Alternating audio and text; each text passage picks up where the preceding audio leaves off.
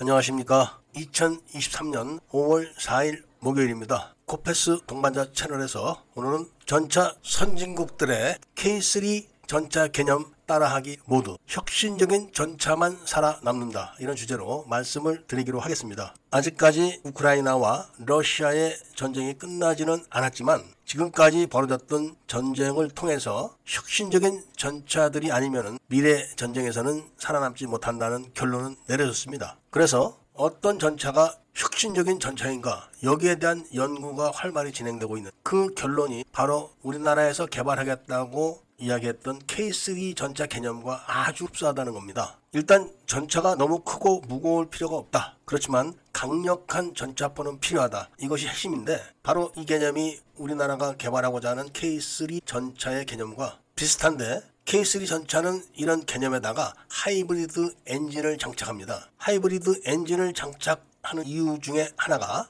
연료 전략도 있겠지만 바로 침투를 하기 위해 쓸 때는 전지를 이용해서 약간의 주행을 할 수 있는 능력을 말하는 겁니다. 전지를 이용해서 수백 킬로씩은 주행을 못하지만 침투를 하기 위한 근접 거리는 주행이 가능한 거죠. 이런 경우는 적들이 소리를 듣고 전차가 오는지 알아채지 못합니다. 물론 이런 전차 엔진이 아직 개발된 것은 아니지만 개념이 잡혀 있다는 것이고 이런 개념이 그동안의 전쟁에 경험을 다 모니터링 해가지고 도출해낸 그런 의견이라는 것. 일단 전차포가 강력해야 된다는 그런 결론은 그동안 전차전들을 통해 가지고 제공권이 장악된 상태에서의 전차들은 살아남지 못하고 전멸을 한다는 것. 그렇지만 제공권을 장악했다고 하도 공격 헬기들이나 근접 지원기들에 의한 전차 파괴는 40% 정도밖에 안 되고 나머지들은 결국은 전차가 격파를 해야 되기 때문에 강력한 전차포는 필요하다는 겁니다. 그래서 K3 전차는 130mm 주포 또는 전열 화학포를 장착한다고 하는데 현재 대세는 130mm 주포를 장착하는 걸로 여러 나라가 진행을 하고 있기 때문에 K3 전차도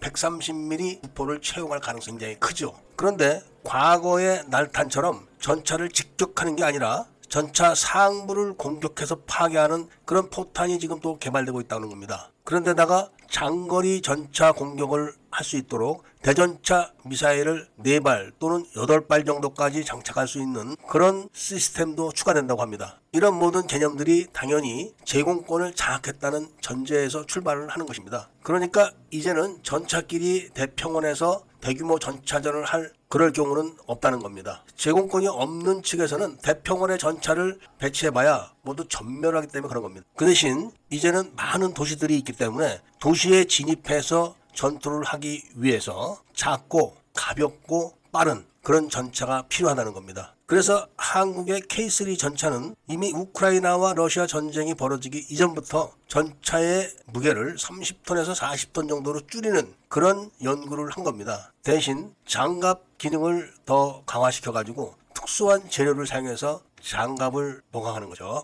130mm 주포를 채용하게 되면 전차는 작더라도 전차의 길이는 그렇게 작지 않다고 합니다. 워낙 전차포가 크기 때문에. 그리고 하드킬 시스템이 더 강화되고 그 다음에 급조 폭발물에 대한 보강도 강화된다고 이런 개념은 결국은 전차는 전차가 최종적으로 잡는다 이런 이야기고 최후의 진격은 전차가 해야 된다 이런 개념을 확립시키는 것은 변함이 없다고 합니다. 그리고 또 한 가지 주포에서 전열 화학포 같은 경우는 아직 기술 개발이 확실하지 않기 때문에 전차의 장비보다는 앞으로 차기 자주포에 장착하는 구로 가닥을 잡은 걸로 이야기가 나오고 있고 그러니까 포기한 건 아니고 계속 연구 진행하고 있다는 것. 그리고 최종적으로 전차 기관포는 몇 미리로 하느냐 이런 문제에 대해서는 30mm까지 이야기가 되고 있는데 무인기를 잡기 위한 대공 기능 때문에 그렇다는 겁니다. 한국이 이렇게 설정해 놓은 K3 전차 개념을 우크라이나와 러시아 전쟁을 통해서 선진국들이 새로운 전차 개념의 모델로 있다는 이야기. 하이브리드 개념 그리고